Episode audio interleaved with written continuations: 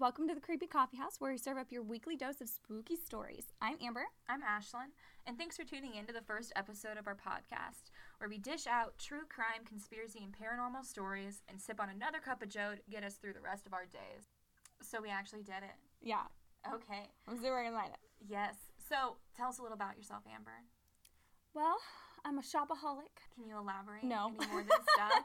Um, I just I love playing video games Yeah. and You're a busy mom. I'm a busy mom. I have one child and another one on the way. Uh, I don't know. I'm sure you'll find out a lot more about me once we kind of get this ball rolling. Oh, and I'm a Gryffindor. That's important, I think. So, I mean, probably we got to throw our interest in there. But yeah, mainly just video games is kind of like my number one, and also all this true crime crap, everything. That's why we started this podcast. That's true. Yeah. Yeah. I am Ashlyn. Hi, Ashlyn. Oh my god. I really don't do much. I'm in school. Uh, I have two dogs. I'm sure you'll hear them bark throughout this. I'll try to edit it, but we're no wizards here. I am. I'm a Gryffindor. Oh my gosh. Okay, well then I'm a Slytherin. Just got to get that out there. but we both have had an interest in true crime and paranormal and just conspiracies, just anything kind of out there. And uh, we met at a untitled corporate coffee chain where we were both worked, and we've been friends ever since. And Yeah, we've been friends for a while, and yeah, we used to work at this coffee house together, and then I kind of got her hired on at my current job. Yeah, I was just listening to another podcast one day. I was like, "Girl, let's let's do a podcast. Let's do it. Let's freaking do it." Because, you know, once you find one friend who's like super into the kind of creepy things you are, it just kind of starts spiraling from there. And, you know, why not have a podcast? Everybody has a podcast at this point. Yeah, I mean, We're late to the game. I think probably we are, just because there's so many out there. But I think we're gonna be a lot cooler. But we will be. We'll be, try. We'll, do okay. I think we'll be good. I think we're pretty organized people, procreative, active, Oh my creative planner. Yes. We do. We used to get together all the time and go on like coffee dates, and we'd sit there for like three hours and just work on our planners. Like, not even anything specific, just like putting stickers in it, writing appointments. Yeah, you gave me a lot of inspiration for all the stuff I wanted to write in my planners. Like I think you had like, oh, here's my my tracker for monthly stuff. Like, oh, I got to change this at the end of the month. I got to do this at 6 months. Yeah, I was like, oh, that's fucking genius. That's because if I don't write it down, it's gone. yep. Well, It even, is- even when I do write it down, I forget about it. That's why you gotta do like the alerts on your phone, even. That's a good idea. gotta, like- I'm really bad about that. you gotta that. like triple it up. You I gotta work- have like it written down. You gotta have the calendar notifications. You gotta have an alarm set. that's almost like too much information, but yeah, that's where that comes That's from. That's what you gotta do. That's what we gotta do. So what's on the menu today, Amber? What are we What are we talking about? So uh, today's menu, today's specials, we are going over some of the things that kind of got us interested in all this creepy shit and why we're doing it. So for what we're doing, I am doing a conspiracy. That's what's on the menu. That's one of our specials. And then we also have paranormal. Yes. Yes. Served extra hot. I don't know what that means. Extra hot I don't know. from the flames of hell, I guess. It's, I got, my story brewing here. We're going to throw in as many coffee puns as possible, people. Puns all the way. Puns, puns, puns. Coffee puns. Okay. I have a question for you, Amber. Oh my god, shit. Sure. Do you have, or did you have, a barista voice? Like it was nothing near your actual voice, but when you talk to a customer or over that headset in a drive-through, it was like flip of a switch. You're a different w- person. I will say, I feel like I have a pretty like voice just wherever I go. However, if someone was being a real dick to me, my voice would just like raise like eight octaves. like it'd be like, okay, and anything else I can get for you? Like it was just. You could like all my barista pals. I remember one time one girl like whipped around the corner, and she was like, "Amber, stop!" And I was like, "This person's being an asshole. I gotta, I gotta fake it till I make it, man." oh yeah. That's good. Yeah. What about you? Do you have a fake? Oh, definitely, definitely. Oh, you it was do? like immediately whenever I would talk to a customer, completely different voice because I have a pretty, I I have a pretty deadpan sense of humor, and so I have a pretty kind of flat voice normally. But then, like the second I would talk to a customer, I'd be like, "Oh, so do you want that hot or ice today? Can I get you anything else? Oh God, stop Oh, it! I hate it. Your total's this. gonna be five dollars. I hate it. I'll see you up here at the window. Put that away. I know. I don't it's it. obnoxious.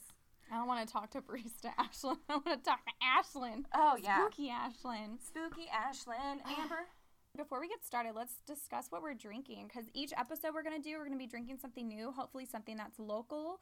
Um, so we can support all of our local coffee shops and res- not restaurants, but we do have a spice merchant. Um, Sarah, what are you drinking? Well, this is as local as it gets because it comes out of my cabinet. Oh, a fancy. Yeah, it is a blonde roast coffee with cinnamon, nutmeg, and honey, and some ginger in there, Mm, and it's uh, iced. that's nice. Yeah, Iced is nice. ice is the best. I can't do hot coffee unless it's like below freezing. I I can't do I'm- hot coffee. yeah, I'm mainly an ice girl too, but I think it just kind of depends. Like if I'm at home, I'll drink it hot. It has to be freaking freezing. Like I have to be physically chilled to my core to want an, any hot beverage, like ever. I love that so much. I remember, uh, yeah, just I yeah during the like a blizzard, I would still get iced drinks just because it's like that's what I prefer. And then there's like my go-to drink is normally a chai tea latte, and I cannot stand hot chai tea lattes. Really? I can do hot t- chai tea bags, but the lattes I can't do it. So I always get it iced, iced year round, baby. Baby, I am drinking because I am basic. I am drinking a blended cappuccino from Scooters. Um, yeah, I was just like not feeling it this morning, and I was like, I just need to get something quick. And I got a burrito while I was at it. That was the main reason I went. But I was But tell me all about it, Amber. Tell Okay. So, what kind of got me started into wanting to do something like this and all the creepiness in the world and really delving into it? Um, one of my like main idols and somebody that I really looked up to. So, yes, Princess Diana is someone that I always looked up to. I think that she was a really good advocate for helping out people who couldn't help themselves, and she really tried to raise awareness with um, certain charities and foundations and fundraisers for um, just people who didn't really get the attention that they deserved. And I think that that should really be noted amongst everything else that kind of happens uh, when I start to tell the story. Um, but I will be going over the many conspiracies of Princess Diana. Yes. I'm gonna Um, let you know straight up. I know nothing about Princess Diana. I remember hearing about her when my mom and I we went out shopping somewhere and you just heard everywhere there were tabloids or newspapers everything had Princess Diana on it and I remember being so Because press was obsessed with her. yeah and I mean uh, when I start telling you the stuff kind of like what I said earlier you'll know why um but I mean and I have another big case from when I was younger that really stuck in my mind that kind of got me into all this stuff and that's the JonBenét Ramsey case but That's a whole big can of worms that Yeah. we can't open in an hour. Yeah, and this is already kind of a big story, and I've cut it down as much as I can, but I am going to do just kind of like a little brief history of Diana, her marriage with Charles. I'm going to tell you one thing right now. This is going to. I'll, you know what? I'll get, I'll get to it. I'll get to it once I can bring him into the story. Um, but then I'm also going to kind of go over the conspiracies behind her death because I definitely think that that was not an accident, no matter what. A little fishy. It is super fishy, and you're gonna hear why. Tell me all I'm about gonna it. tell you all about it. So, okay, so Diana was born July 1st, 1961. Um, let's see here. I have a bunch of like just stuff that is not important in here, so I'm trying to cut this down just to save time, and you that way you can tell your story. Um, she was born to Edward John Spencer and Frances Ruth Spencer, which were Viscount and Viscountess Althorp. So, did you know that she already came like from like a pretty prominent family? Uh, is she from? I knew she's from Wales. Is that Wales? No, she was born in Sandringham, England. But Then I know nothing. okay, no, I like I think I found this out like last year that she was actually born into a prominent family, and I had no idea. I I thought that she was just kind of like a What is a viscount? girl. I don't know. I'm okay. Here's the thing. Doing the research on this, I we are obviously American because we know nothing of how monarchy works. I so I printed off all these pages because there's Oh my viscount, gosh. viscountess, there's earls, there's there's Dutch and duchesses. I thought it was Duke and Duchesses, That's right. not Dutch and Duchess. pregnancy moment, sure. Um, but yeah, there were just so many titles, and there's literally so much behind the like any sort of royalty. Like I was prom queen. That is the closest to royalty I would ever want to be. that is like that is it. I wanted to be a princess when I was younger because you got those big poofy dresses. My Oh, dad, poof. yeah, my dad called me daddy's princess and I was like, I'm a princess. No, straight up fuck that. I don't want to be any part of this. I'm going to keep going. Okay, anyway. So Diana was the fourth of five siblings, including two older sisters named Sarah and Jane, and one younger brother named Charles. She had another brother that would have been the third child, but he had died only 10 hours after being born. Now, Diana, she stated that she had a pretty rough childhood. Um, when she was born, her parents really wanted a boy to Oh. carry on the throne. And so, since her other brother had passed away, yeah, just 10 hours after being born, they were so disappointed when Diana was a because girl. the title doesn't go down to her. Yeah, no, it doesn't go down. They had no one to pass it on to. And um like they didn't name her for a week because A week. a week. They they were so disappointed that she was a girl. I can see like being indecisive, but just so disappointed that you can't think. Diana's a pretty bland name. You couldn't come up with that like two hours after. you know. Um but yeah, so they were just yeah, extremely disappointed and Diana believes that because of this she was such a massive disappointment and being a girl instead of a boy, she was part of the downfall of her parents' marriage. That's what she believes. Um Believed. Believed. Oh, no, she's still alive in my heart. She always saw her mother crying, and she saw her father slap her mother at, on at least one occasion. Um, she said, yeah, just growing up, she had a very unhappy and rough childhood since there was um, affairs going on between her parents and their suitors. Um, so yeah, she just kind of grew up not in a healthy household. She, she grew up in different locations. I think her dad had full custody of her. Um, and yeah, it was just stated that her and her brother, like her younger brother, they really kind of stuck together. They would antagonize the nannies and Mm-hmm. all every like they were just they just had a very unhappy, unstable childhood. So um, there's a lot more to it. Um, just like all the schools and everything that she went to to get like a decent education. But I'm gonna go ahead and skip to when she meets Prince Charles. Okay, Yes. so um, Diana Prince Charles first encounters when he was actually dating her older sister Sarah. Yeah, and um, I guess it was just far from love at first sight. They did not really care for each other, so um, yeah, they yeah, they just it didn't work out for them. But ah, this is where it gets gross. Okay. Oh, I'm gonna tell you something too.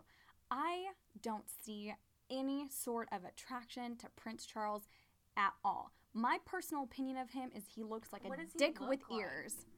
A What dick with ears like? is what he looks like. Oh He looks like You said dick like five times now. he uh, well not only is he essentially a dick head, he like looks like a like a penis with ears.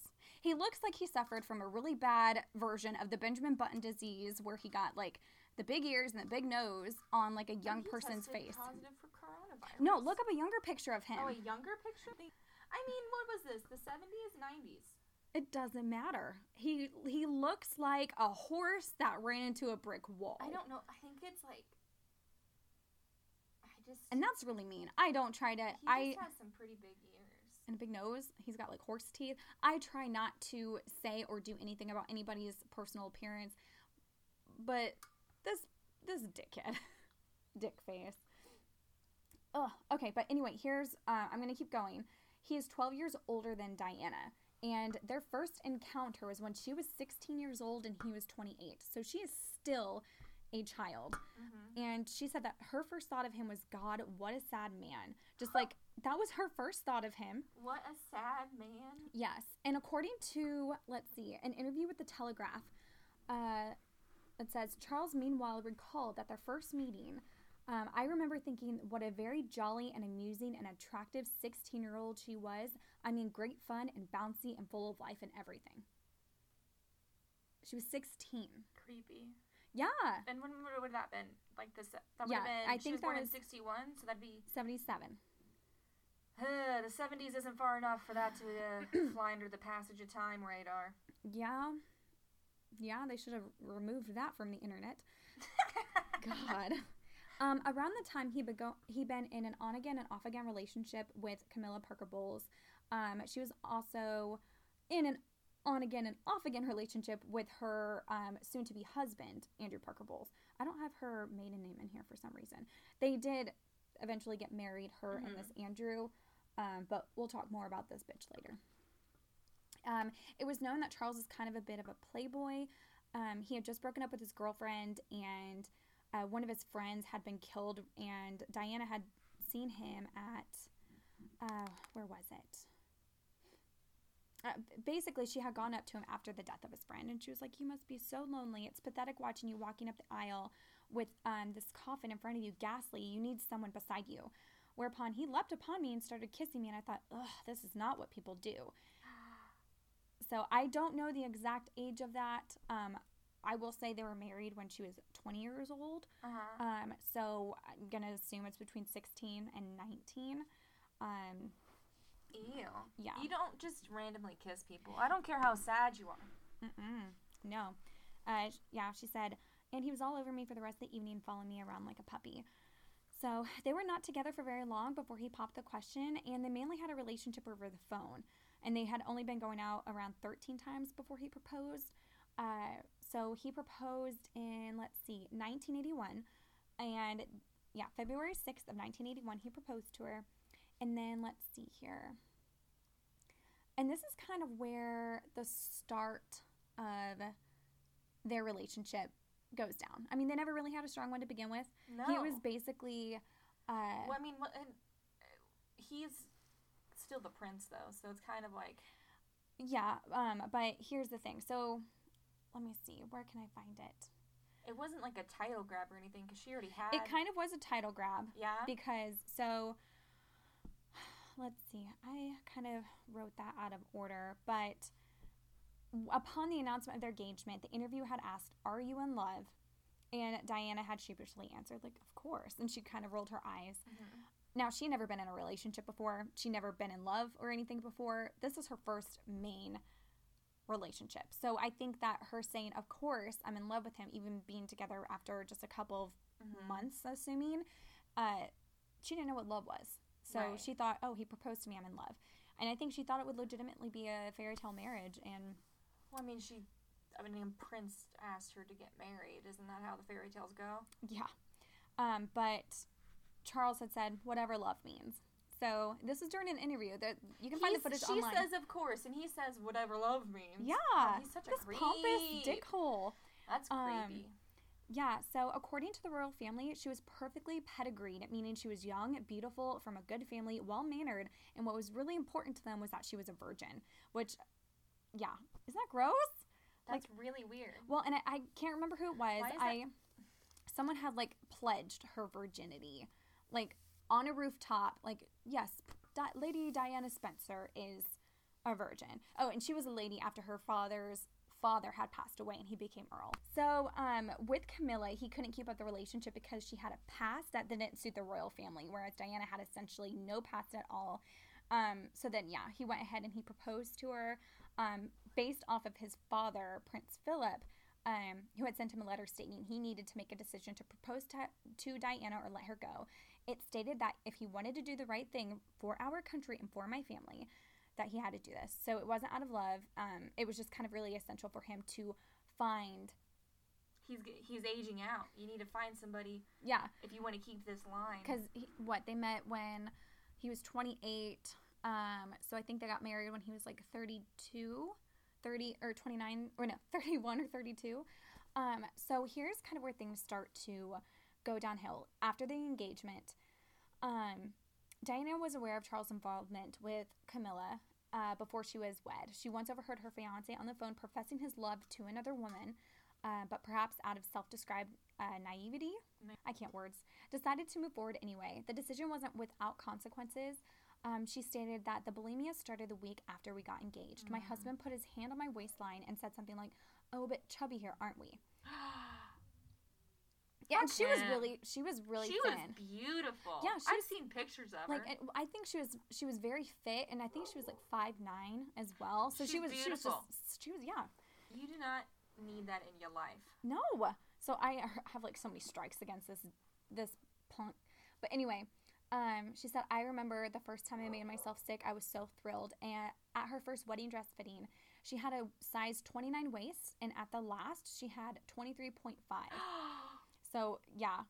So and they so bad. they were engaged in February and got married in July. That's so unhealthy. Yeah. Don't she- do that. Just a PSA. Please no. Yeah, like You're- you're do not let any man Don't or let woman nobody tell you that, what you're supposed to be. No, it's bullshit.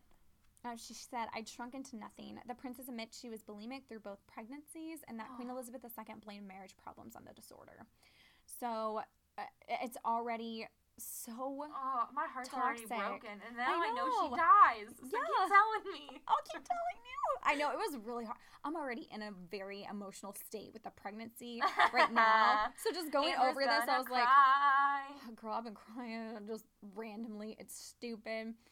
But yeah, I hate it. Okay, so anyway, they were uh, married July 29th, 1981. Um, this was, let's see, right before she turned 20, I think. Is that right? Yeah. Yeah. Um, at St. Paul Cathedral in London, the broadcast, in, it was broadcast and viewed by around 750 million people worldwide. Mhm. Um, so then by October of that year, she was wed. She said, I was about to cut my wrists. I was in a very bad way. I came back to London to seek treatment. Um, couldn't sleep, didn't eat. The whole world was collapsing around me. All the analysts and psychiatrists you can ever dream of came plodding in, tried to sort me out, put me on high doses of Valium. But of course, just like none of that helped her. She said it was me telling them what I needed. They were telling me pills, but the Diana that was still very much there decided that it was just time, patience, and adapting. That was all that was needed. Because yeah, she's not used to all of this, this pressure now. all this pressure, all you know, this she's attention. in the public eye, and that's like a whole another thing. Yeah, because before she was a princess, she was a kindergarten. I think it was a kindergarten teacher. She worked with kids. She didn't have any high status Responsibilities or No. anything. She didn't have to do any of Even that kind as of a- drama. even as a lady. She didn't have that. So And she's like gotten into this very critical, like very like, what's the word? it was just toxic. Yeah. It was a very toxic surrounding environment for her, but she didn't know that. Mhm. She didn't know that it would be like that um, because he was so flirtatious with her beforehand. Mhm. And then, yeah, just the week of the engagement, it's like, oh, shit. Um, so Diana and Charles were married for 15 years, where just loads of trauma unfolded between them. And yeah, I'm just not going to get into all the details between that because my main concern here is discussing the conspiracies with you. Um, so yeah, I'm filtering out a lot of information. Um, let's see. But we're going to go ahead, we're going to get into um, the crash. So, I know it's in France. Um, so they were recently they had divorced in 1996. So yeah, they were together for 15 years. Diana had moved on to Dodi Al Fayed. Uh, Mhm. He was the son of an Egyptian billionaire. Apparently, he was attractive, charming, attentive, uh, and yeah, we were at this time in the 90s. It wasn't necessarily frowned upon, but as a white woman coming from a very high social status, engaging with a Muslim man, some deem this as an embarrassment to the royal family. Well, what the fuck have they done for her lately? Right? Giving her eating disorders. Well, and she had to give up her her highness title. Well, duh. Why would you? Why would you want to keep it with everything they gave you? Yeah, because like the prince or Queen Elizabeth II basically told her like you need to you guys need to get divorced, and I- I think I'll get into that here in a little bit as well why she said that. Um, but yeah, upon the divorce, she had to give up. No one can call her your highness, but they can still address her as princess. Um, let's see here. Uh, Diana's family actually knew um, of the Al Fayeds. I guess they were um, like the father was pretty close to her father in Mhm. some way. Um, and Dodi had kind of taken her under his wing after her relationship with um, a heart surgeon named Hasnat Khan. And he was he was in the spotlight as much as she was, and he couldn't stand that. And he was a heart surgeon. Mm-hmm. He like he didn't want to give up his career, so he decided to stick with being with heart surgery. Um, and they were together, I think, for about two years. And yeah, he, he was like, I can't stand all this attention. Because even after the divorce, she was still number one Mm-hmm. in the eyes of the people. People's princess. People's princess. Um, Dodi and Diana had gotten together during a summer break in the south of France, and so they weren't together for very long either before the fa- fatal night. Um, so on August 30th, 1997, Diana, Dodi, his driver Henri Paul, and her bodyguard Trevor Rees-Jones left the Ritz Hotel in Paris around 12:20 a.m. After being spotted, they were surrounded by paparazzi, and after getting in their car, they sped away, just being like completely swarmed by paparazzi. They followed them on like motorcycles and cars, and it's documented that apparently Henri Paul was driving around 106 miles per hour to avoid them. And three minutes after leaving the hotel, that is when he crashed into a pillar at the entrance of, I'm going to screw this up, Pantalama Tunnel. Um, oh, can you read it? Can you read French? Pantalama. Where is it at? Pantalama. Petalama? Pontilama. That sounds nice. You can say that again for me, like. Um, Henri and Dodi died on the scene like almost immediately. Trevor, the bodyguard, he would survive. Um, unfortunately, he suffered from really bad head injuries and can't Mhm. remember anything from that night. But Diana would eventually pass away at 4 a.m. on August 31st, 1997. Um, Did she just die from injuries? so essentially, yes, basically, she kept going into cardiac arrest. Oh yeah. Um, and, but I'm going to get into this here in a second. But I told you that her wedding had 750 million viewers. mm-hmm. Guess how much her funeral had? How many? 2.5 billion With a B. with a B. But anyway, so I'm going to go ahead and get into the conspiracies of what happened that night that could have caused this accident. Um, I need to show you a picture. I didn't post it here on my notes, but like the car just completely obliterated. Mm-hmm. um, obviously, if he was going 106 miles per hour, that would probably do it, Oh, crashing yeah. into a pillar. But there's, like I said, so much behind it. So we're gonna go ahead. We're gonna get into the first conspiracy. Um, it could have been out of jealousy that she that this was planned. So Prince Charles would get upset when people called her name instead of his whenever they were on like their engagements or riding around or anything. And her butler, Paul Burrell, stated that after certain engagements, his jealousy had shown and he would say things like, Why do they want to see you? I made you royal. Oh man. Yeah. Like just all the time. Because people were always calling like they were always calling out for her. Chuck's got an ego complex. Chuck. Gross.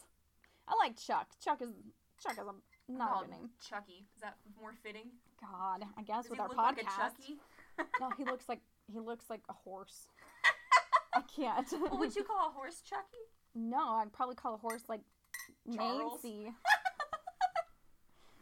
That's actually my horse's name in Red Dead Redemption. It's Nancy. Sorry. I was taking a huge drink right there.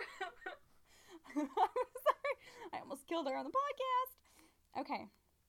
Let's keep going. I have to keep reopening my app because it's freaking. Um, but yeah, people called her the people's princess because of how interactive she was with everyone. She was friendly. She was social. She was not a fucking stable like horse Prince Charles that looked at like. Uh, okay, so I forgot I had written that in there, but basically, yeah, he just like he didn't interact with people. He just kind of stood there and waved. Um, but that he wanted people to engage with him, but he wasn't going to engage with. Yeah, I, I think essentially. Um, there was the royal scandal. okay, so in 1986, Charles had an affair with Camilla Mm-hmm. and admitted to it. Um, I don't know what year they had their affair. It could have been in 86, or I don't know when he admitted to it. I don't have the exact timetables there. Um, but she had given him cufflinks with a CNC, kind of like Coco Chanel. Mm-hmm. Is that it? Co- yeah, Coco Chanel. Um, but Diana felt that it meant something more because Charles, Camilla, they both start with C. In 1992, as their marriage kept getting worse, Diana had an affair with James Gilbey, and their phone conversations apparently leaked over the airwaves, leading to tabloids and embarrassment for her and the royal family. I don't know exactly what was in the tabloids. I didn't look that up. You can leave. Is it just the phone records or like the transcriptions? I don't know. But they think that she was bugged because I think that Well, I mean, I'm honestly, if they're so involved in everything she does, why wouldn't she be bugged? well, they were both having affairs inside of this marriage. oh yeah. Yeah, I mean, I think his was strictly with Camilla, but it's been told like one of her, I think, I don't know if it was one of her bodyguards uh, was one that, that she was having an affair with, or if it was like a butler. I don't know, but basically he got, like, they asked him to leave. Oh, he got fired. He got fired, but then he died in a car accident. Oh. Mm. I forgot to write that conspiracy in here, but He was in the car. he he wasn't in that car. He died in a separate car accident shortly was- after they told him. Oh, shortly after they told him that she had died. Yeah, I don't think it was his James Gilbey. I think it was somebody else. I have it written down on my other notes. That's not on this tablet. Um, but yeah, so there's that. Um, but bigger than that, bigger than all of her stuff that was being leaked on the airwaves, Charles and Camilla conversations were leaked too. Gross! I can't believe I wrote this down. So I said, speaking of leaked, oh, Charles Oh, no.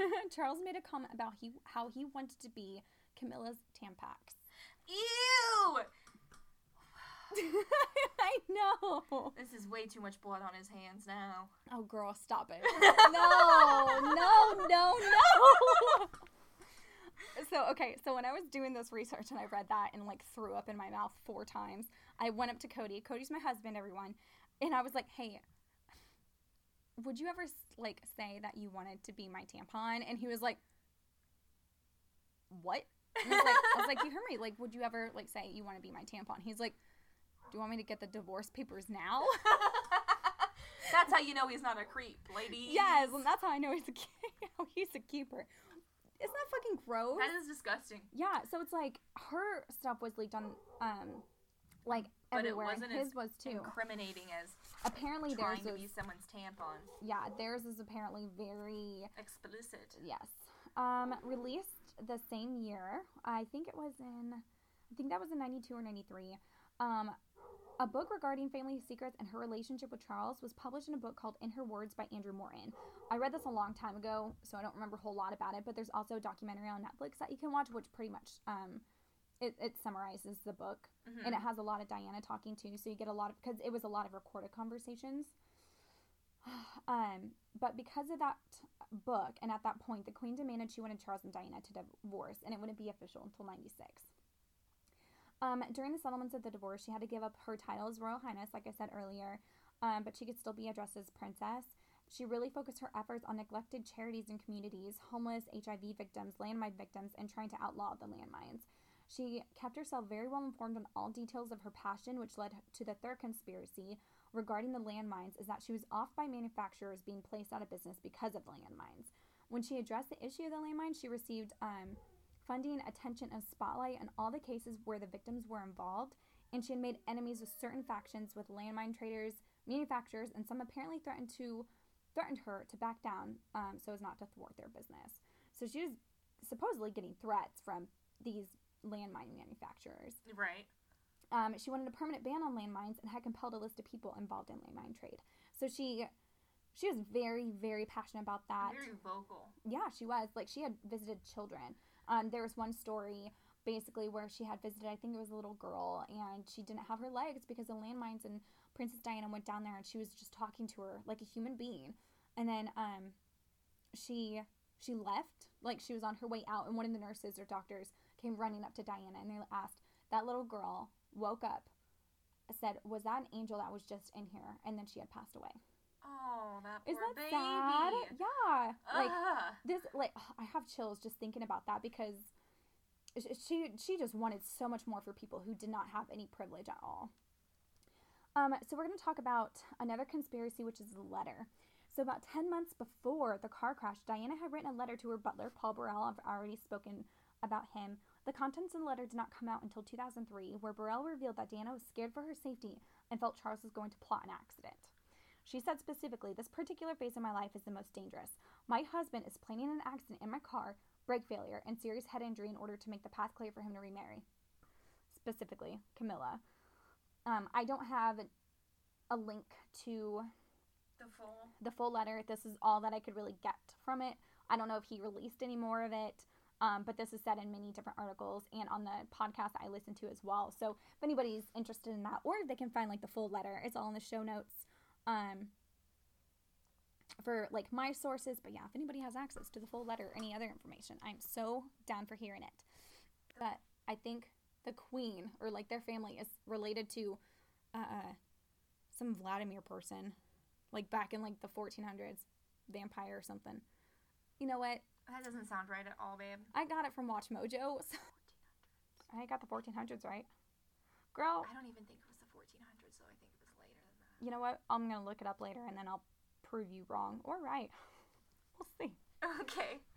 All right, Okay. you heard it here from Amber. The royals are related to vampires. You know it. royals are vampires. Oh, and straight they're out lizard of people, Am- too. And they're lizard. They're lizard people vampires. That's You know, I don't- from Amber. I don't know much about lizard people, but I think that's like the top one I've heard is that the royal family are lizard people. Lizard and like, people is like the funniest conspiracy. I know me. that is Like, like, you could argue that anybody's a lizard, really, and like you can't prove they're not. Well, I mean, you can, That's true. but, also, I don't know. It like I'm just genuinely curious.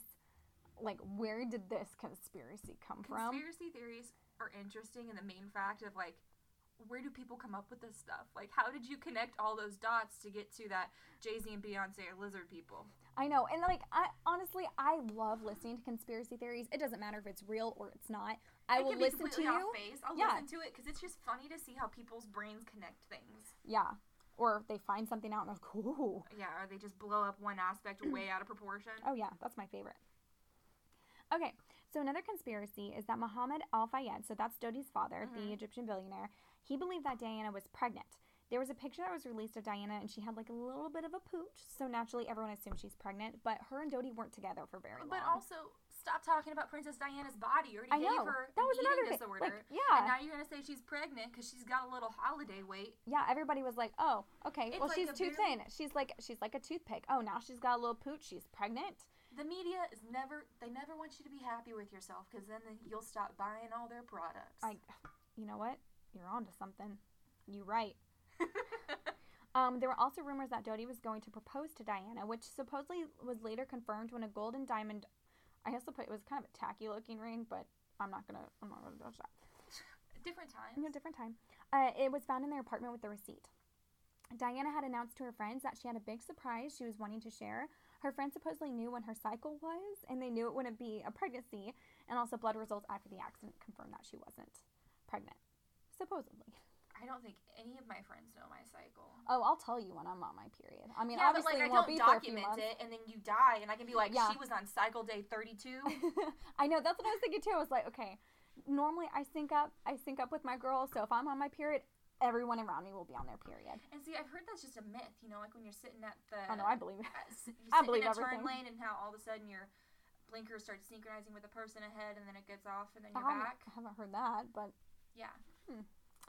Yeah, no, I was gonna say like, girl, like yeah, I wouldn't know the exact date of when my girlfriends are. But like, how would you know? Like, oh yeah, she's definitely not. Like, Yeah, they very well could have just been very, very personal with each other. Um, huh? Maybe we're just not close enough. We need to start right. syncing our calendars. well, I mean, it'll be a while for me, but oh, duh. you let me know and I'll put it in my planner. You put it in your planner. and then if you die and are like, she could have been pregnant, I'm like, according to this, she's not.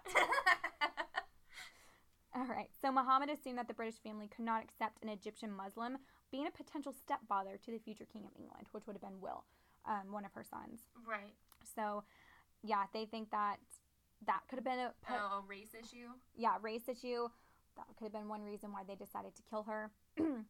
um, so another conspiracy is that Henri Paul was driving recklessly on purpose. He was a driver for Dodi Al Fayed. Supposedly, he only made about fifty thousand dollars a year, but after his passing, there was hundreds of thousands of dollars in his bank account. Like he had gotten paid a very large sum Mhm. within a small amount of time. A French investigator made the assumption that it was a bunch of tips made from working at the Ritz Hotel, but after rumors state it could have been within the some some sort of faction of MI6. Do you know who that is? Yeah. Okay, I didn't. So cool. MI6 is like British CIA. yeah, British Secret Service or something. James Bond worked for him. I know, which I think is so cool. Um, Henri Paul's Henri Paul's blood alcohol limit was 3.5 times over the regular limit. He was drunk.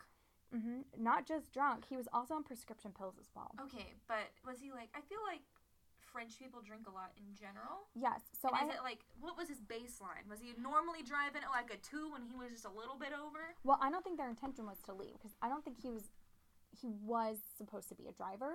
Yeah, he Um, was just like, oh crap, we gotta go. Yeah. Um. So, because they were wanting to get back to the apartment where they were staying, and um. But I had to look this up. So apparently, the blood alcohol limit in France is 0.5 grams. Um. So basically, you can essen- like just get drunk off of, of a glass of wine while you're there. Um. While it's here, ours is 0.08 or Well, eight we're also not grams. grams, are we? I had to try to do the conversion. So theirs is 0.5 grams, which would be 0.05 is their alcohol limit. Well, ours is 0.08.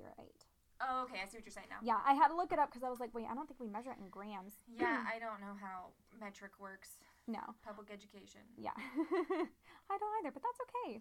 This is what this is we're we're, We're teaching people. We're learning and we're teaching. I hope. Anyway, he was apparently taking some sort of medication on top of his prescription drugs and the alcohol, making him nearly incoherent while speeding away from the paparazzi. Um, he was going 106. Yeah.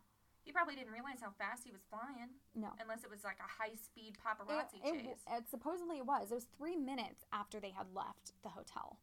So, and like paparazzi were already on them. Mm-hmm. Um, here's another conspiracy: the time of the crash versus the time it took for Diana to get to the hospital. So the crash was at 12:23 a.m. Apparently, a doctor was driving by when he came upon the scene and tried to work with what little equipment he had.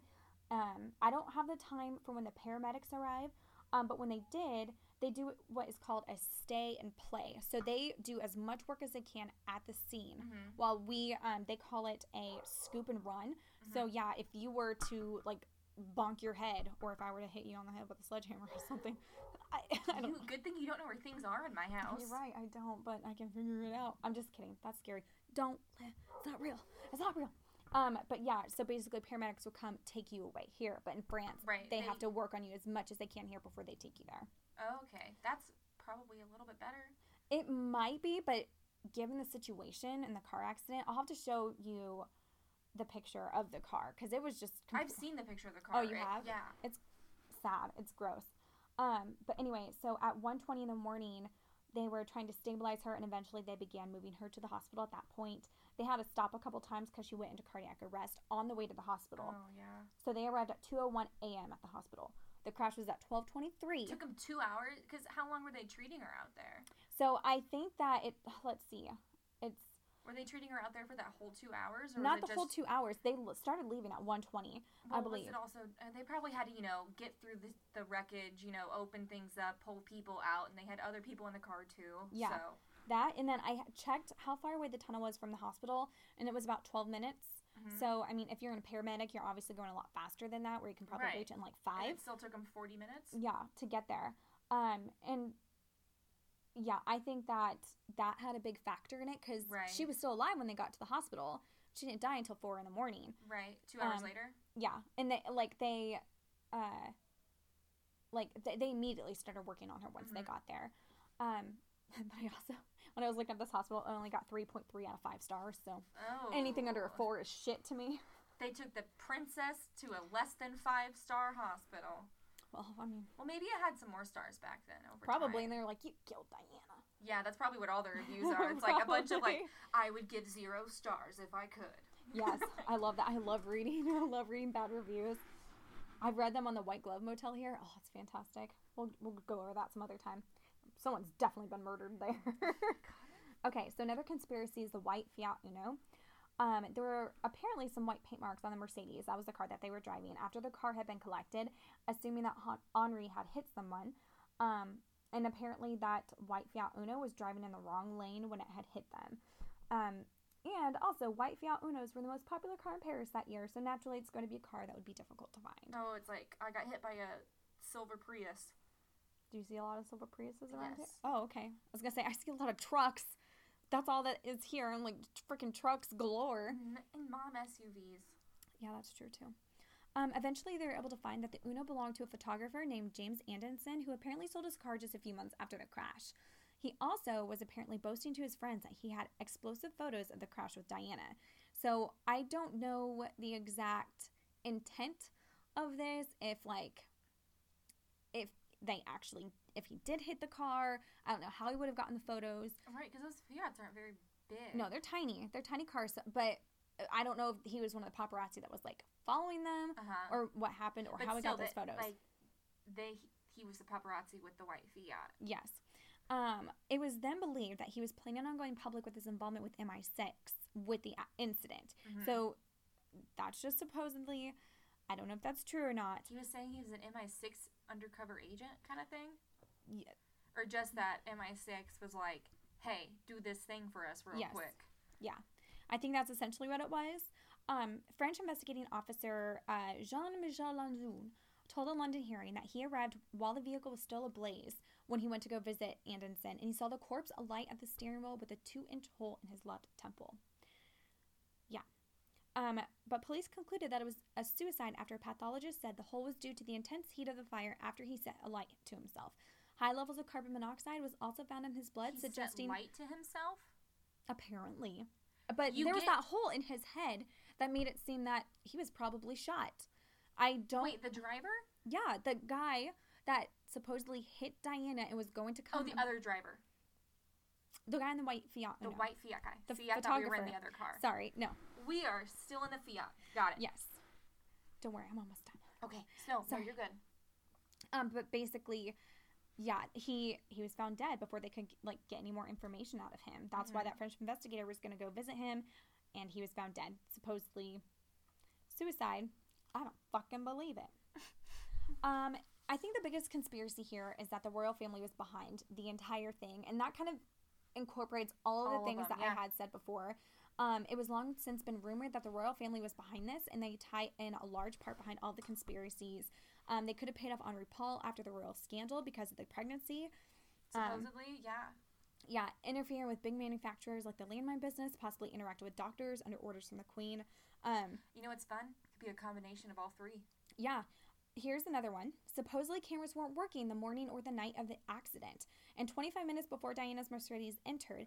It could be for this reason, as um, this uh, like article notes by the Lobster, that the CCTV cameras covering the crash site, both before and after the crash, were not working. When Mo- Mohammed Al Fayed's lawyers requested copies of the tapes from 17 cameras that cover the journey of the Mercedes, they were told by French police that no such tapes existed for those cameras. Because all of them were down.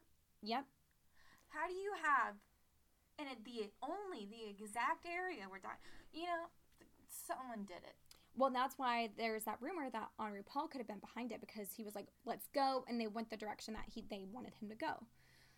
So, Well, I also can see if you're kind of getting out of space that it could just be we're just heading that way, possibly.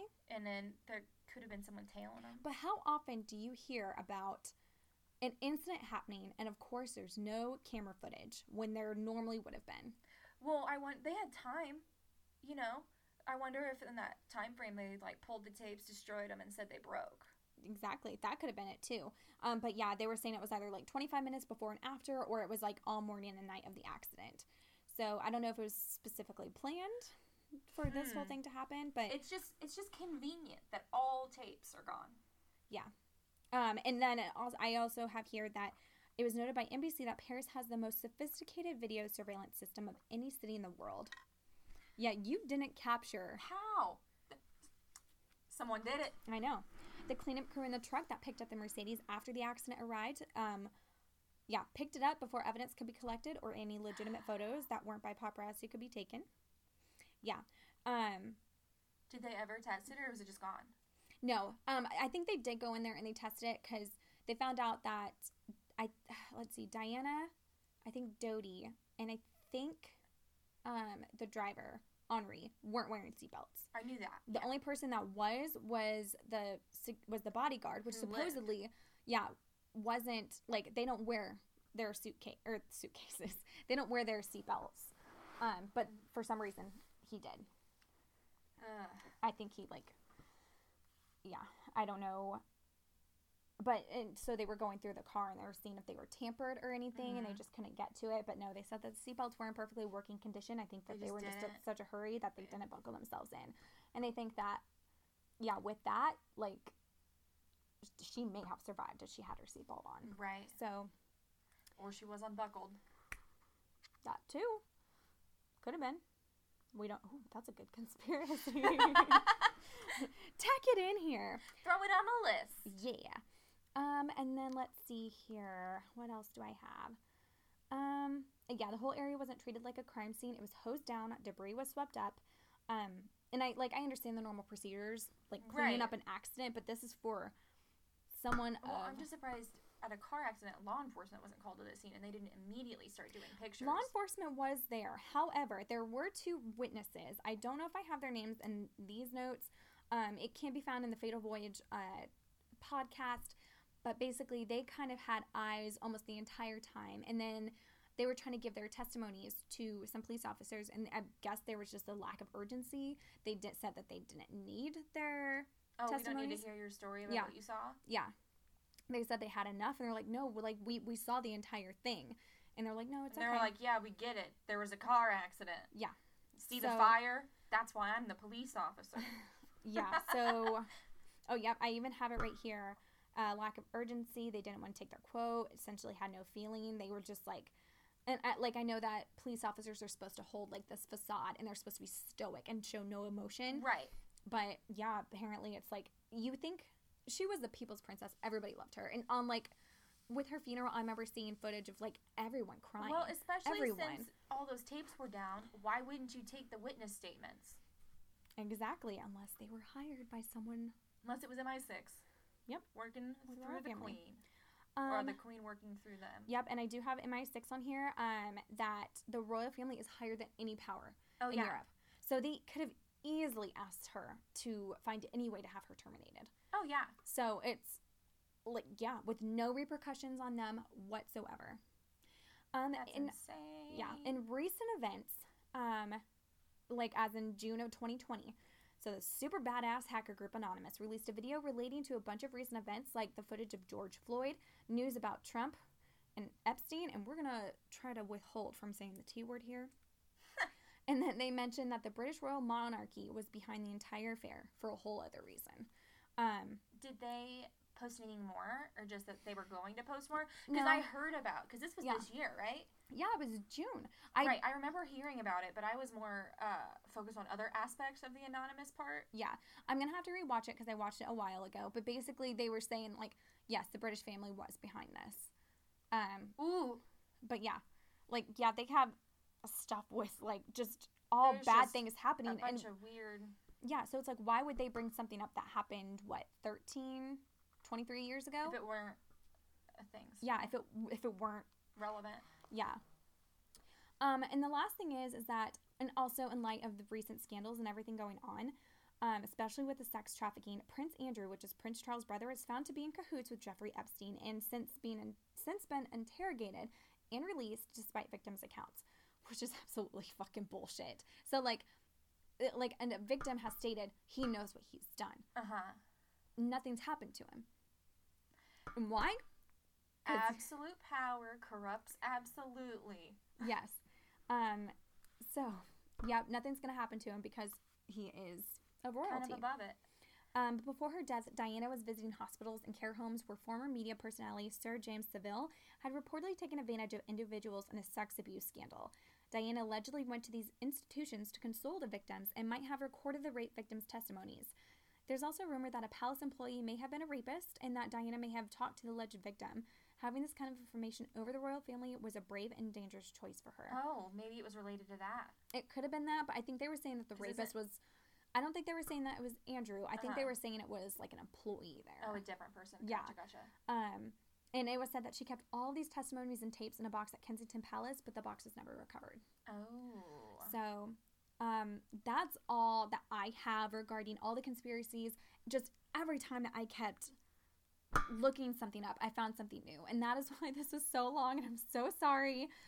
It's it's just it's kind of unbelievable to think that th- there's so many coincidences revolving just- around her death. There's just so many aspects, and like, what's so crazy is it could be a combination of all of them. Yeah. It's so fun when a conspiracy theory works on multiple levels like that. Yeah, and like yeah, with the sex trafficking thing, that is brand new information Mhm. that came out this year. So that's what I mean. Like I would be searching up something, and then that would just that would pop up. Oh my gosh, you picked Um, a wrong time to do this research. I know, and I was like, this is something that has affected me since I was a little girl.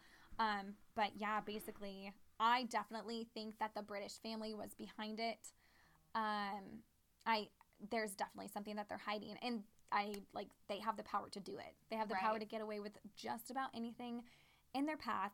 Um, but could you imagine just all the stuff that Princess Diana could have? Could have done. Yeah, because yeah, she was such a huge advocate for like AIDS and HIV victims that people didn't even want to touch or go near. And she was the type of person that was like, I will hold your hand, I will hug you, I will make you feel loved, and not anything lower like than less what you. than a person. Yeah, she didn't want them feeling lower than her. When she went to these different charities and everything, she took her son's Harry and Will with her. Uh huh. And that's something that Harry, especially Harry, is something that he kind of prides himself on is that he wants to he wants to bring on his mom's legacy. He wants Right. to carry it And on. he stepped away from the royals. yeah, Do you think it's because they killed his mom?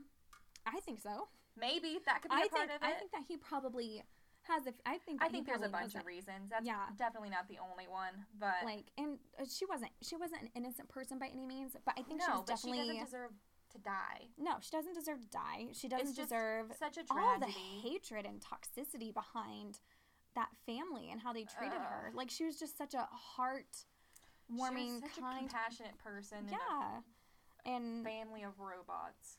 yeah, and like I think I'll kind of leave it on this note as well. Just like she did have some mental illness. She definitely had some mental issues. Um, and it's not a bad thing whatsoever, but unfortunately, it just wasn't addressed in an appropriate or timely Right. manner. And I think that that factored into a lot of You got to find what works for you, and you got to find people who are willing to work with you at it. yeah, and, And she didn't get either of those. she didn't get that. Like she wasn't really close to her family, and she definitely wasn't close to the royal family. She essentially had no. I think she was close to like her brothers and sisters, but, But that's like it. And then yeah. So that's such a tragedy. How old was she? she would have been, I think, like in her forties. So let's see, what sixty one? To 97. Yeah. What is that? Thirty six. There you go. Stupid. um, but yeah, what do you think? What do you think? Do you think it was an accident?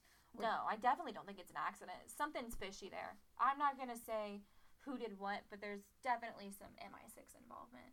There, yeah, there's definitely There's definitely yeah. some corruption in there that played a huge part in there. yeah, and I even thought that before Anonymous came out, and I definitely think Anonymous is onto some shit. So I think whenever they decide to release more information, maybe we can even tack that onto like a correction episode. Or, oh yeah, we'll so we update can- the well, conspiracy theories if they ever have some more uh, merit. I'm so excited. But yes, that is my story of Princess Diana and all the conspiracies behind her tragic death and her somewhat tragic life as well. But God bless her baby soul. R.I.P. R.I.P. Princess Diana. You will always be the people's princess. Always and forever. So, are you ready to hear a paranormal story, Amber? Uh, yes. Yeah. Hold on, wait. Am I gonna like? How,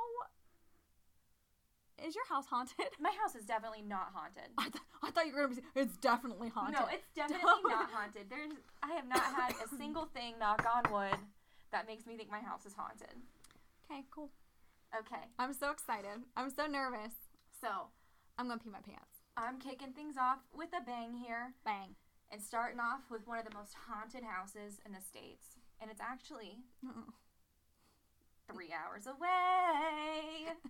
in Atchison, Kansas. And for those people who aren't in the Midwest, Atchison is about um let me look here.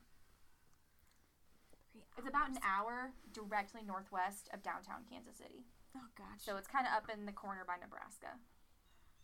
Um, have you been there? The Sallie House? Yeah. No. You wanna go? No. Oh. I'll drive by and wave out the window. But here's something you'll learn about me. I love horror movies, Yeah. true crime, creepy stuff. Absolutely. I am a huge weenie hut junior about these kinds of things. I love scary things, but I am easily frightened. What is that from?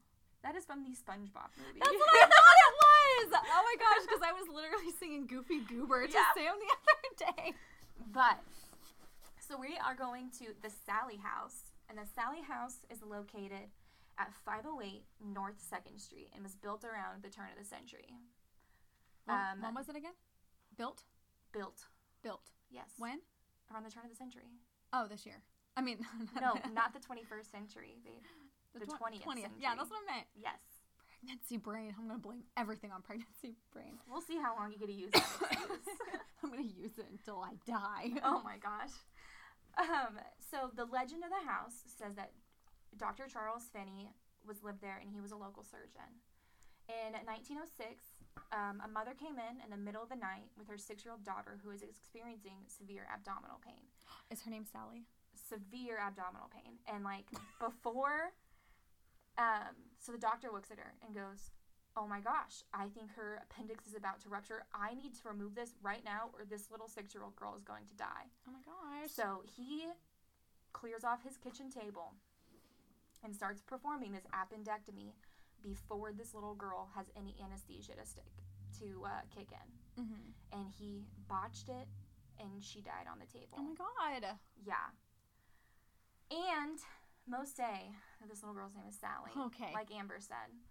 Um, I hope she haunted his ass. there uh, were four deaths in the house. Um, uh, Charles Finney, he died in the house. His father died in that house, and then his father-in-law and his um, daughter eventually did. Oh but like they were all of age, and they were all natural causes. None of them were any violent deaths, and there was really no report of activity until the 90s oh. in the house. Um, so we're just gonna move on forward. So to- people like like that was still a place where people yeah, people live? lived there throughout that entire period, Okay. but there was no really reported activity until the late 80s, early 90s in that house. Oh my gosh, yes. Okay. Okay. So we are going to start with the Pickmans. They kind of had the peak haunting. They're the ones who recorded it and got this out there that stuff was happening. Oh my gosh. Have you seen footage? I have seen so much footage, and this is exactly why I will not go there. Let me tell you more. Okay, okay, sorry. Okay. I'm so scared. You're so scared? You're you're chill. It's light outside. But your house is dark. My house is light. That's great. That's a black wall. Okay. There is so much natural light filling this room. That's I will true. have you know it is 12 in the afternoon. It doesn't matter. I could. I, it could be. I'm. Keep going. All right, well, buckle up, Buttercup. Here we go. Some of the first activity the Pickmans, Deborah and Tony, experienced was their dog barking at the nursery where their baby was. Oh no. The dog just started barking, and the baby would wake up every hour on the hour as if something was playing with it. I want to cry. Stop it. oh God. No. I think Their ki- neighbors reported to them that lights in the nursery would be on all night, I- even though they would turn them off before they went to bed. And they would wake up the next day, and the neighbors would be like, "Hey, why'd you leave the nursery night light on, the light on all night, like on and off all the and time?" this was in the 80s, right? this is in '93 93. Okay. that this is all happening. Um, and Deborah would have turned them off. Deborah was like very adamant, you know, I have the same routine, the lights are off, and they'd be like, they were on all night again. So on July 14th, 1993, um, Deborah and Tony were in the downstairs living room with their neighbors, you know, just having a time. The kid was already asleep, you know, hanging out. Mm-mm. And um, Deborah goes to check on the baby, and she comes into the room, and the lights are on, Oh. and all of the child stuffed animals are in a circle on the floor, back to back in a ring. I got chills. All the little teddy Stop bears it. and dolls, back to back. Deborah was like, "What the fuck? Come look at this. We're just gonna put it all away. She's fine. She's still asleep. She's doing good." And And it's a it's like downstairs. a baby, like an it's a infant. it's a it's an infant. okay. like crib baby baby. they cleaned it up, went back downstairs, and Deborah went to check on the baby again. The lights were on, and um, the bear was back off onto the floor from the rocking chair that she had put it back on. Mm-mm. Um, they immediately pack an overnight bag and go stay at her parents' house. Yep. I was gonna say, get that kid out of that room.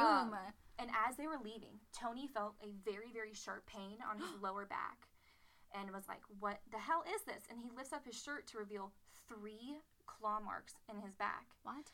And they have pictures of it, just like a huge, like a scratch, like a three claw scratch. Sorry, I'm gonna have like just like sidebar. Did you ever play uh what was it called? Cat Scratch? I think that's what it's called. You ever play that?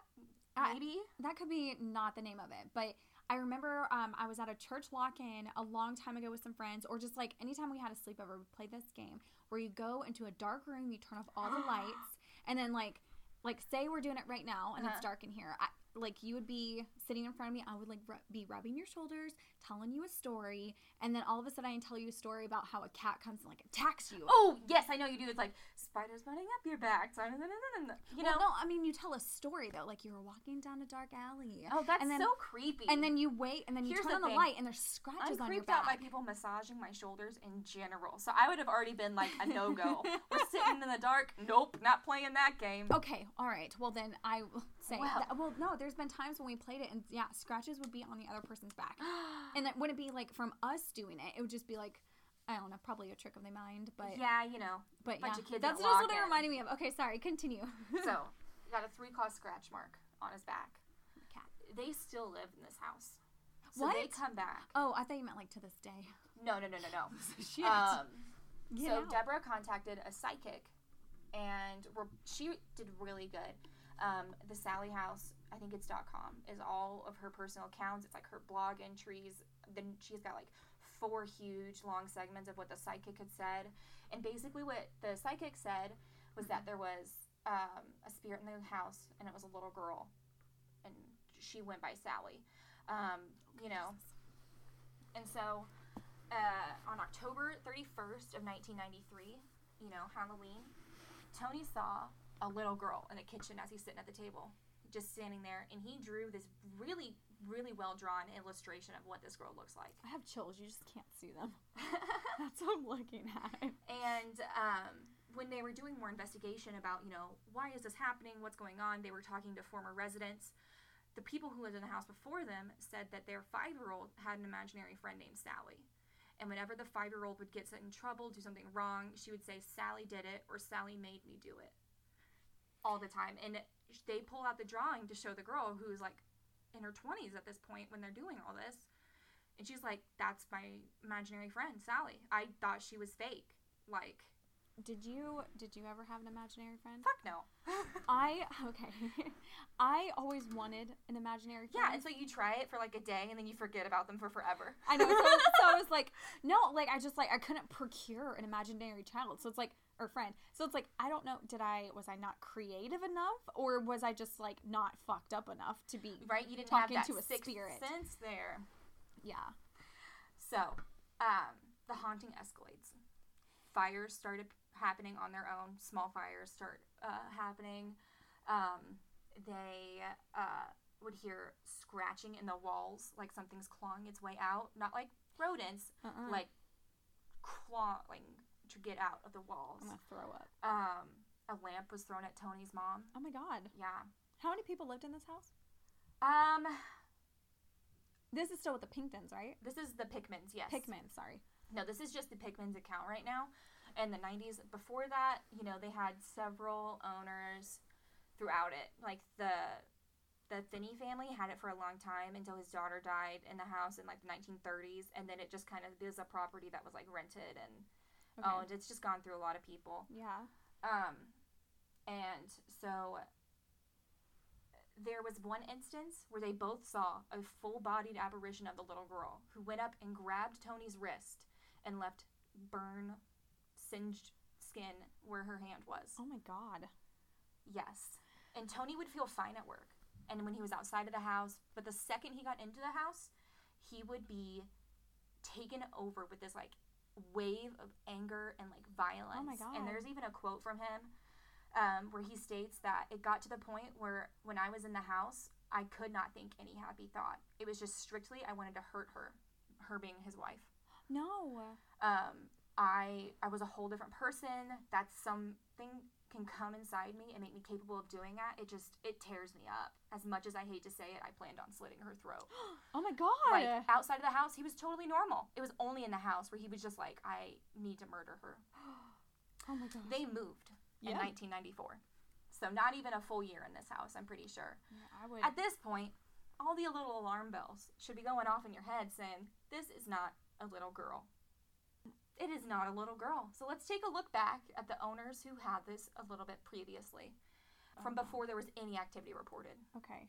Is this before Sally? This is before the Pickmans. oh, okay. This is just um because you remember there was really no activity reported until Until then. um like the Pickmans and Aw, a little and then like the owners before them, and so oh my god. this is uh, one of the previous owners. They summoned a demon.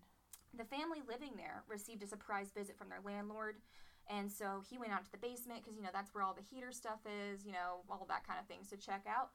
And he found quite a scene. He found an altar, a No. cauldron, Ooh. black robes, and a giant black pentagram painted onto the floor. It's like a um, cult. The mom was a devil worshiper and Oh, was uh, doing sacrifices and animal rituals in the basement. Um, and to this day, there's still this huge, like they've tried to get that pentagram up, but there's this huge, just like black circular smudge in the basement on the concrete unsealed floor. Seriously? It is that is terrifying. No. Oh, I know, right? That is, yeah, that's the so- devil's work right there. right next to where this was. Um, so the house, since it's older, they kind of have like a rock settlement. Um, not not settlement foundation. Found yeah. They have like a rock foundation, and so like they have the setup of their like their water heater, their furnace, but through there it's kind of like a little cutout cave of just like rock and stuff that's back there, and they think that a spirit or a demon lives in that cave because they get all the extra energy and all this kind of crazy stuff from the furnace and the water heater beating there, and this being the site where um, the, all those sacrifices and crazy devil worship and stuff happened, and they think that they summoned a demon, and that's like a portal for Also, it. oh my god, I was just joking, but shit, they did summon a demon. Yeah, Holy god. yeah. None of this sounds real. This is I an episode of. Supernatural, isn't it? So, um, you know, we have people messing with things they shouldn't be, and the added energy is just like a kooky, horrible thing. Like, um, you like when investigators go to the house because you know uh, they let people do their own private investigations. If you, you can just rent the house for a night for 125 bucks, it's only a hundred dollar fee if you do any seances or try to cleanse the space, which they say you cannot not? do. Why? Well, Would they find out? I don't know, but I mean, I I understand not trying to trying to cleanse it because they wouldn't want to lose money because it's haunted. Firstly, the people who own it, that's probably why they don't want it cleansed. But then the no Ouija boards, you don't want to contact something, make it worse, make it Uh-uh. attached to anybody. No. You don't mess. I don't. I will go ghost hunting all day long, but I will not do a demon case. I, If there's any inkling of demon, I'm like, nope. I did a Ouija board with some friends. But like I remember we were calling around different places to see if we could find one. I think eventually we found one. I don't know where it was, but it wasn't like it wasn't a wooden magnifying thing. It was like a plastic glow in the dark one. uh-huh. So I was like, this is already seeming dumb. Um, but apparently we went to one of the friends. This is such a long time ago, but we had gone to the friend's basement where supposedly it was haunted, and we were messing around with the Ouija board, asking questions, and it started moving. Now the Mhm. only thing is, is that I don't know if one of the other people were moving it just to See, scare the shit out of me. it. Yeah. But so I was like, See, mm, I just don't feel know. like Ouija boards aren't an effective communication tool. Not saying that like spirit boxes are any better because you know. Do you know what spirit boxes no, I don't. I was gonna say, what's a spirit box? Um, so it uh, scans through a bunch of radio channels at a crazy fast rate, and so when you hear it going through, it just sounds like you know when you're tuning and you're just scrolling through the channels on the Mhm. radio. But uh, spirits can manipulate that energy and those waves and say things through them. is it like an EMP? Uh, an EVP. Yep, that's what I said. Um, kind of, but it's not a disembodied voice. It's coming through the spirit box radio. So you'll hear it coming through the radio and not like on your recording that something's just been sitting there. So there's different ways um, of doing that. Okay. But, um, you know, with all the things that have been happening and everything that's reported about the place, you know, people did look into the census records of the Sallie house to see if anybody ever lived there. And there was a Sally who lived there around um, 1905, but Sally Elizabeth Hall. But dur- according to the census, she was a 34 year old black woman.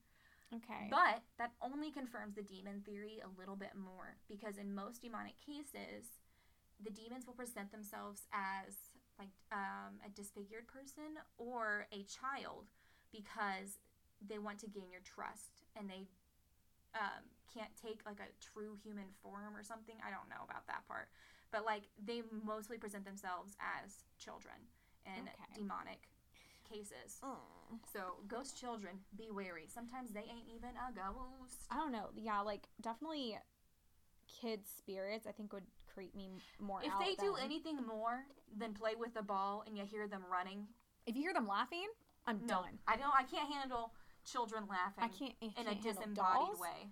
No, No, I don't do dolls either. but I have so many of them. Okay, What here? not in this room. What? You have dolls here? Yeah, I have like a bunch of uh, like porcelain dolls. I was gonna say Like- Funko Pops don't count. You have porcelain dolls here? Yeah, I was like, they're really like, so I have Southern family, and they're like these very cute, um, like very like the like the like the dress it. I don't know. They're just like Creepy as shit. they're not creepy. I have. A They're st- like they're like new dolls. They're not like they were from the 50s porcelain dolls. These are like from the 2000s porcelain dolls that were made. And not even porcelain, but they have like the glass faces. So I didn't really play with them because I was uh, hard on baby dolls. You're hard on baby dolls. Yeah, because I'd carry them with me everywhere. Yeah, I liked Barbies. Those aren't haunted. Those are those are. I'm gonna find one now, a haunted Barbie doll, like Annabelle. But it's just Barbie crawling up your leg. Annabelle wasn't a Barbie doll though. It was a Raggedy Ann. I know. I said I'm gonna find one. Oh shit. I no, don't bring that in my house where my children are. I, this is why we record at my house, so that none of this juju's with you and your babies. Yeah, I know. That's why we will not go to a haunted place while I'm still like Oh, carrying a child because it'd be like Rosemary's baby shit. So a lot of the information I got from this is through the Sallie House website, which is really good, and the Visit Atchison website. They had a lot of information about like a little bit of the history, and you can stay the night there for $125, but that's only November through August. September and October are their haunted season, and that's 150. But it's very there's like you can't sleep in the bed. You have to bring your own. Like you you really can't engage with the house very much because like it's an old house. You know nobody lives there, so it's just like can you can you at least visit it without staying the night? Like, yeah. can they you do go tours. on a tour? Okay. They do tours, but they're self guided. So it's just you. There's no tour guide. It's just you, and you don't know who else is going to be there, kind of a thing. Um, COVID's definitely affected this. I don't even know that they're Oh, doing yeah. a whole ton of stuff with it. But um, I also watched a really good BuzzFeed Unsolved uh, video, which I uh, Ryan and Shane on there cracked me up. I think I'm more like which one is it? You like you think you're more like Ryan, which I think we both are because Yeah. we both believe in the stuff, and we're also both terrified of Yes, it. yes. Ryan. He's like He's He- like he's so scared. he's adorable. It's just a little cinnamon I think. I think my husband would definitely be like Shane because he's like, "There's nothing here. Fuck off, demon!" Like, Oh yeah, no. When they went in there, Shane straight up laid on the floor over the pentagram in the You- basement and was like, "Come at me, demons! I bet you won't." And Ryan's just like, "Bro, no, bro, stop, That's no." that's us. that's, that's actually one of their first um, places they investigated, like one of their first videos, really, of the BuzzFeed Unsolved stuff. They, Which ha- they had to like have holy water thrown on them or something. no, Ryan did have holy water Did on him really? because before they did, they went and visited like three very haunted locations across the world, and Oh they went to the Sallie House as one of them. They did the Winchester Mystery House, Oh, the Sally. House, and the Island of Dolls. And that's haunted. Yeah. Actually, And I think I did hear something about that. Still, Ryan compares every case. Still not as bad as Sallie House. Still not as Did bad. they stay the night there? Yeah. well, they attempted to, but Ryan was like, "I am still awake. It's 5 a.m." They got intelligent flashlight responses too. Do you know how the flashlight works? No. Okay, so But it's like it a mechanical scary. flashlight, and they t- they take the flashlight and they keep it about one click away from turning off or on. Okay. And so you know, it just needs that extra push to go with it. And sometimes the mechanics of them will call to, to turn off and on randomly, but they got intelligent responses, which was what makes it accurate. Oh. Shane asked it, "Do you want to hurt us?" and it turned on. He said, "Turn on the light if you want to hurt us," and it turned on. And he's like, "Turn it off if you want to hurt us," and it immediately turned off. Shut the fuck up. Yeah, like intelligent response is very important when like analyzing this kind of stuff because a lot of it can be discredited. I would have ran. I would have gotten out. Oh yeah, no, see, I won't. I don't even think I want to go to Atchison to begin with. I I, I was- think it'd be fun to go. At least let's go. Like like check it out. I mean, I'll stand across the street. So I'm going in by myself. I just, I don't want. I have such a tendency to be like an empath in some of these situations that I cannot handle. Like some people's energies just throw me off. Like I can't handle receiving it, and like I just don't want to feel Yeah. all the ghosty vibes of a place like- where I think I know a demon is. Like I just think logically, I guess that's true. my brain doesn't want me to go somewhere a demon is. Well, and like I know that, I, and I've like seen and heard like interviews where people like you go into the room and the energy Oh, just yeah. shifts. And yeah, and it's like all of a sudden it was dead cold. I would pee my pants. I got the chills when you said that. Ugh, I cannot do that. But when Ghost Adventures, they've been there twice, and on Hulu currently there's only one of those, so I only watch the one that I have access to, Okay. unfortunately. But they brought Tony Pickman back to that house. Hmm. He's the one who'd been scratched and stuff, and on camera, he gets scratched on the back of his head, Oh and God. it swells up, and it's like you can see it start forming and it get bright red on camera as it's happening, and it is the craziest stuff because Uh-uh. you know, like um, I'm gonna throw up. it's crazy. That doesn't. It doesn't sound real, but I totally believe you. That's on Hulu. That episode of Ghost Adventures, yeah, it is episode, uh, season ten, episode six. Okay.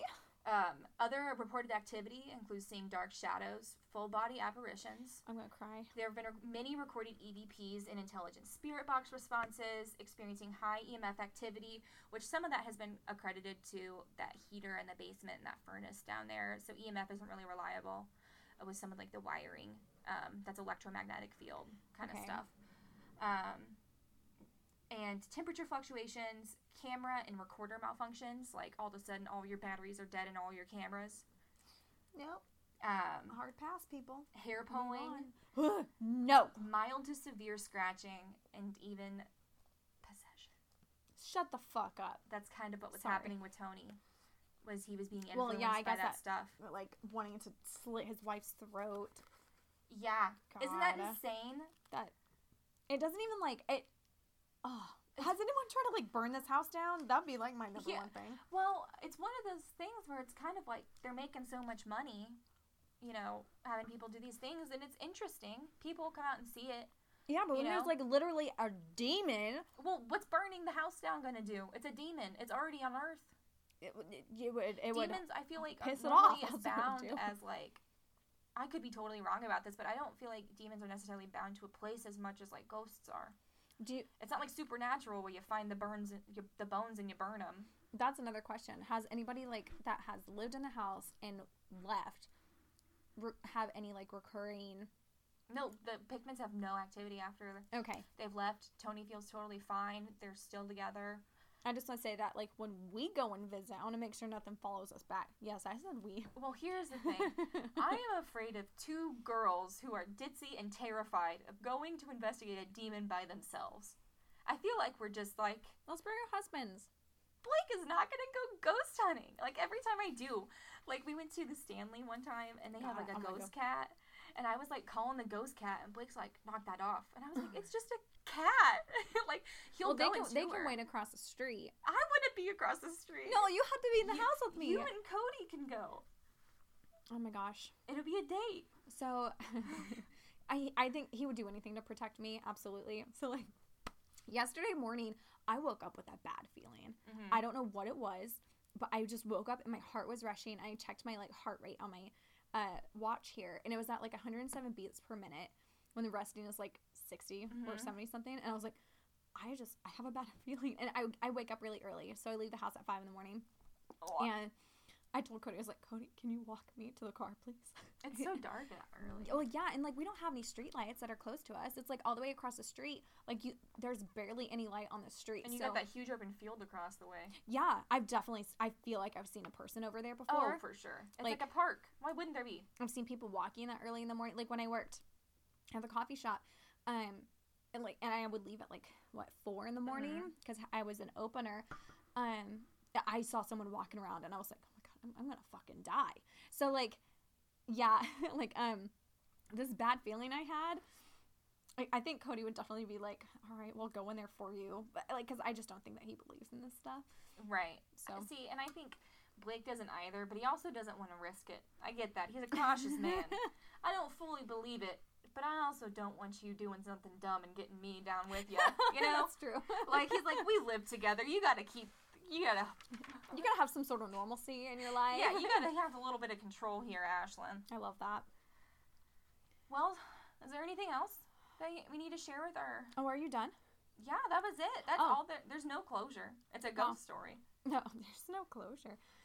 I feel bad. Mine It's was so there. long. No, you're good. It'll even out. so we're going? You know what? Not anytime soon. Not anytime Here's soon. Here's the thing: if we get five thousand subscribers, oh shit! I will go to the Sallie House on a day tour. A day tour? Yeah, no, no, we're not staying the night. A day tour. And it's a self-guided tour, so we don't have to pay anything. No, Right. you do. What's It's still like an entrance fee. You do it online. Oh, how much is that? I don't know. Oh, it doesn't matter. I can't remember. We're going. It's, it's less than staying a night. Yeah, I don't want to stay the night. I do not want to stay the night in a demon house. No. But during the day, are the like windows open at least? Do you know? I- Like, are the blinds open? I know the floor plan of that house way too well, and I'm like, there's girl. very little natural lighting in that house. and it's oh I'm older, so they mostly have lamps. They don't necessarily have the over the head, like the tall on the ceiling fixtures. You know, like the Okay. older houses. Yeah. So yeah, if we get five thousand followers, subscribers, Oh my gosh, I'm so I excited. will I'm go gonna to the cry. Sallie house. But She said it, everyone. 5,000 subscribers. This is our first episode, so we currently have zero. So if you guys just want to start hitting that like button, that'd be appreciative. oh I'm God. so excited. We're going to do this. I'm so excited. I'm going to cry. I'm going to cry. And I'm going to pee and I'm going to cry. I'm like a puppy. oh my gosh. So you can follow us on Twitter at the Creepy Coffee House. You can follow us on Instagram at Creepy House, uh, Creepy Coffee House Podcast.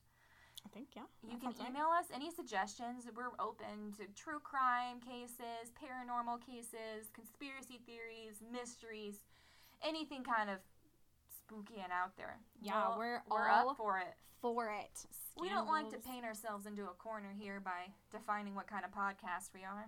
Yeah, it was hard trying to decide, like, well, do we fit under true crime? Not really, because it's not just true crime. Right? But We're it's working like, on so many different topics that just are so intriguing and interesting to us that we want to share them with you. yeah. Please subscribe on whichever podcast platform you're listening on. I know we're on Spotify. You know, follow all of the platforms. Just Yeah. follow all of them. Make multiple accounts. Like, subscribe. Uh, we plan on releasing the episodes on Thursday, every Thursday, and then also um, at the end of each month, the last Friday of each month, we will do a big case. We'll call it a double shot, where we both go over one case that is really big. Um, hmm More than one of us can handle on our own in Yes. a in a timely fashion. absolutely, I was definitely way too long on Prince, Well, I'm Ashlyn, and I'm Amber. and thanks for choosing the Creepy Coffee House. Goodbye.